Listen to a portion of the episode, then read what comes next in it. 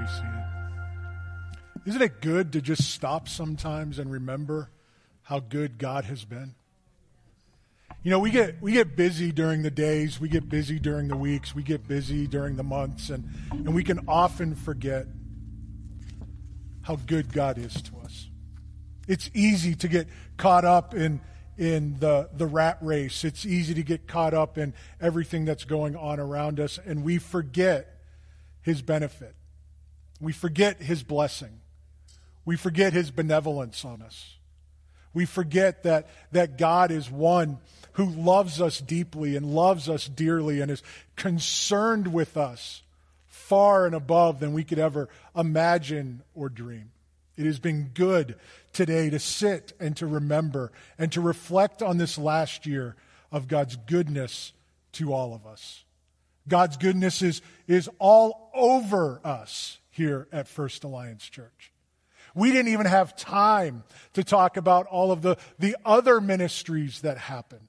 We've talked throughout the year about our ESL classes. We've talked about our ministries that we offer, our support groups, divorce care, divorce care for kids.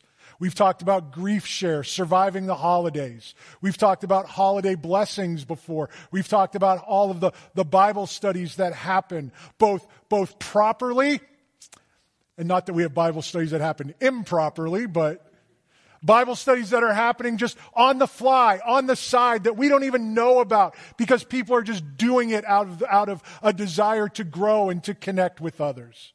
God is up to something here at First Alliance, and we need to remember that. And we need to celebrate that. And I think we need to lean into that in prayer and action and say, God, what is next? What would you have for us? Where would you have us go? What about my life individually? What about my family? God, what do you want to do in me that then in turn turns into God, what do you want to do through us?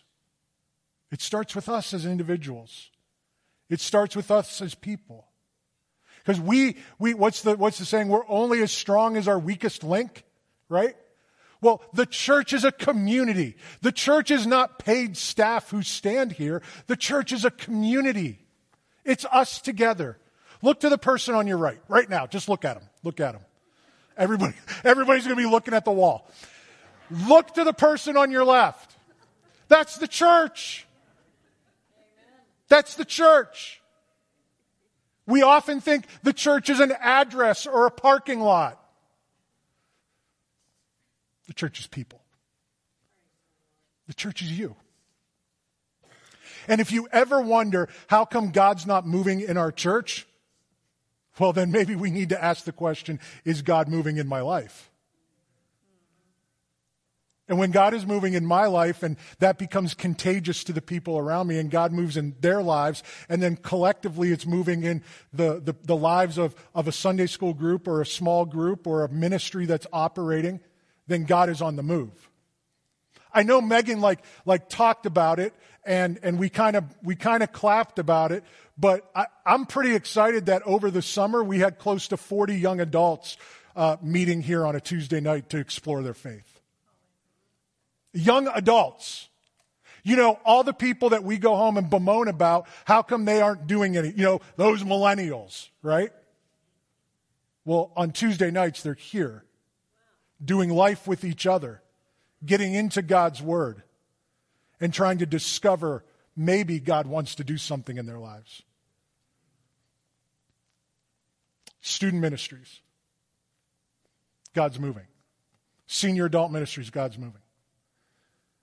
And we have the opportunity to lean into that. None of that was in my notes. So I have no idea where I'm at. Psalm 145 is what I led with this morning. In verses 1 and 2, it says, I will exalt you, my God, the King. Think of the phrasing I will exalt you. My God, the King. I will bless your name forever and ever.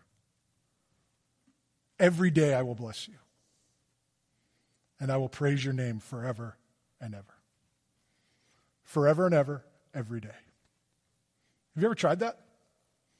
Every day? Every day to bless God's name? If you're honest, you may be like me and you get to about Thursday and then something happens. Right? And you forget, you sleep in late, you, get, you catch a cold, you're kind of sick, and you forget. And you forget to maybe on that day praise God's name. Forever and ever, every day. It's a challenge, isn't it? But it's a reminder to us of, of how just how just of how important it is for us to turn our eyes to God. It's a, it's a good reminder that when we get distracted by the world we live in, that God is still working, that God is still moving. That even through our distractions and through our frustrations and through our personal challenges, illnesses and, and jobs and, and finances and family, that in the midst of all of that, God is still moving. God is still active. God is still the king. Verse 4 One generation will praise your works to another and will declare your mighty acts. One generation will will praise your works to another and will declare your mighty acts. One of the beautiful things about First Alliance is our intergenerational connectedness. There's something powerful when people from different generations, different generations, lay down their own desires, live in surrender to God through Jesus and live in service to each other. Think about what the psalmist said one generation will praise your works to another and will declare your mighty acts. It is a beautiful thing to see the generations of this church interacting with each other, lifting each other up, working together at a pie eating contest at Fall Festival. It is a beautiful thing when Phoebe Herschelman wins that pie eating contest.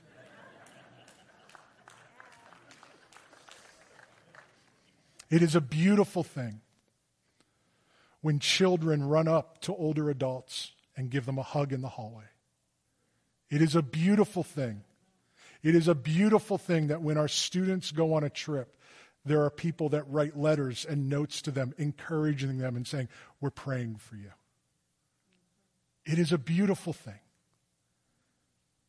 when we come together and we praise God together from one generation, from one generation to another. Don't forget what God is doing. Don't forget how he moves. Don't forget where his power is. Don't forget the stories. Don't forget what's been going on. And as the younger generation surrenders and serves themselves, breathing new life into an older generation, breathing new hope into an older generation who may be sitting now, I don't know who you older generation people are. You got to define that for yourself. If I define that, I'm in trouble. Isn't it refreshing to see young adults take up the mantle? Isn't it refreshing to see students saying, I'm going to lean in? Isn't it refreshing to see young moms and young dads walking with their children in the hallways of a church and in the ministries that, that this church provides? Isn't it refreshing to know that maybe, maybe there's a chance for our school systems in the future to not lose the hope of Jesus? Because one generation lifts a voice of praise to the other. As we see Christ, we should continue to ask ourselves how can I serve well the generations around me? It's a question we should all ask. How can I serve well the generations around me? Imagine what God will do here at First Alliance as we encourage each other, as we pray for each other, and as we lean into each other with a posture of support and teaching and joy. You ever think about your posture? You ever think about our posture on a Sunday morning? How we look at each other and how we encourage each other? A posture of support, a posture of joy, a posture of excitement for the next generation and the generation that's in front of us. Imagine what we could do together if we continued with that posture. Together, we will declare God's mighty acts. Verse 5. Oh, the, on the glorious splendor of your majesty and on your wonderful works, I will meditate. What wonderful works has God been doing in your life? We just took a majority of our worship service this morning to stop and to think about what God has been doing here at First Alliance. To hear highlights about, about a building that we have, that we have. And, and although the church is not a building, we've been asked to steward this building well. We've been, we've been asked to, to steward the education of children and students. We've been asked to, to steward the, the, uh, the, the, the, the growth and the faith of each other as a church. What, what has God been, been teaching us? What has God been showing us has been part of the theme this morning. Like, this is the goodness of God. This is, in all of its challenges, in all of its frustration, there is joy, there is beauty, there is hope. We reflect that as, as individuals and we reflect that as a congregation. There are seasons of mourning. There are seasons of difficulty. There are seasons of challenge. But we've mastered through those. We've walked through those. We've moved through those because we've prayed and we've kept our eyes on Jesus. We've lived through those as a congregation because we as people have done the same. We keep our eyes on Jesus. We persevere and we keep moving and we pray and we worship and we ask God, would you show us again your goodness? On the glorious splendor of your majesty and on your wonderful works, I will meditate. Interesting word that the psalmist used, right? Meditate. It's not just passing over, it's not just glancing around, but it's meditating, it's stopping to think about. Many of you would, would know that this word meditate in the, in the Old Testament is, is a word that is akin to a cow that chews its cud. Did you know that? That a cow, as it eats, does cow things, right? I don't want to gross you out this morning, but you know, it eats, and then it eats again. It chews its cud. That's what this word meditate means in the Old Testament. So it's not a, it's not a rushing by it's a stopping and thinking and listening to God, what are you saying to us here? And what does the psalmist say? On your wonderful works, I will meditate. Again, it's too easy to forget God's goodness. When life gets hard, to feel as though God has abandoned us. Sometimes, sometimes we, we, we see God's goodness in an, in an unexpected gift. Sometimes it's a peace that passes understanding. Sometimes, sometimes uh, again, I talked to you last week. I, I said sometimes the best, the best part of Sunday is just the interactions in the hallway. And somebody will look at you and they'll give you a wink and a nod and they'll give you a fist bump or a high five or a pat on the back or just a simple shake of the hand. And that was the thing that you needed for that day. That's God's goodness and his wonderful works showing up in our lives. A spoken word that, that speaks life to us at, at, at just the best time that we needed it. Sometimes in the hardest seasons of life, we can see beauty that comes from ashes.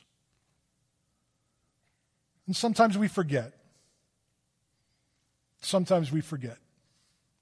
We forget how good God is. We forget his wonderful works. And that's why the psalmist asks us to meditate. So, today, as we close, I'm going to ask you to do this. There's a, uh, there's a colored note card in the pew back in front of you. I'm going to ask you to take one of those. Everybody should play. This is an Evansland all skate. If you don't know what that is, then you don't know what the doc is either. Take the, take the note card. If there aren't any more note cards, just take a piece of paper. It doesn't have to be the colored one. There's nothing fancy about the colored one, it's just an object. Here's what I want you to do I want you to write down as many things as you can remember of how God has wonderfully worked in your life this year. Right now. I want you to do it now. This isn't a take home. Because if, if you take it home, this is just going to end up in the bottom of your car. Right now. I'm going to invite our, our worship team to come back as soon as they're ready. But I want you to write down as many things as you can think of that God has been good to you in the past year. You personally, your life, your family, your home. How has God been good to you? If you can't, I'm hoping you can come up with at least one. At least one. How has God been good to you this year? Take a moment and write that down.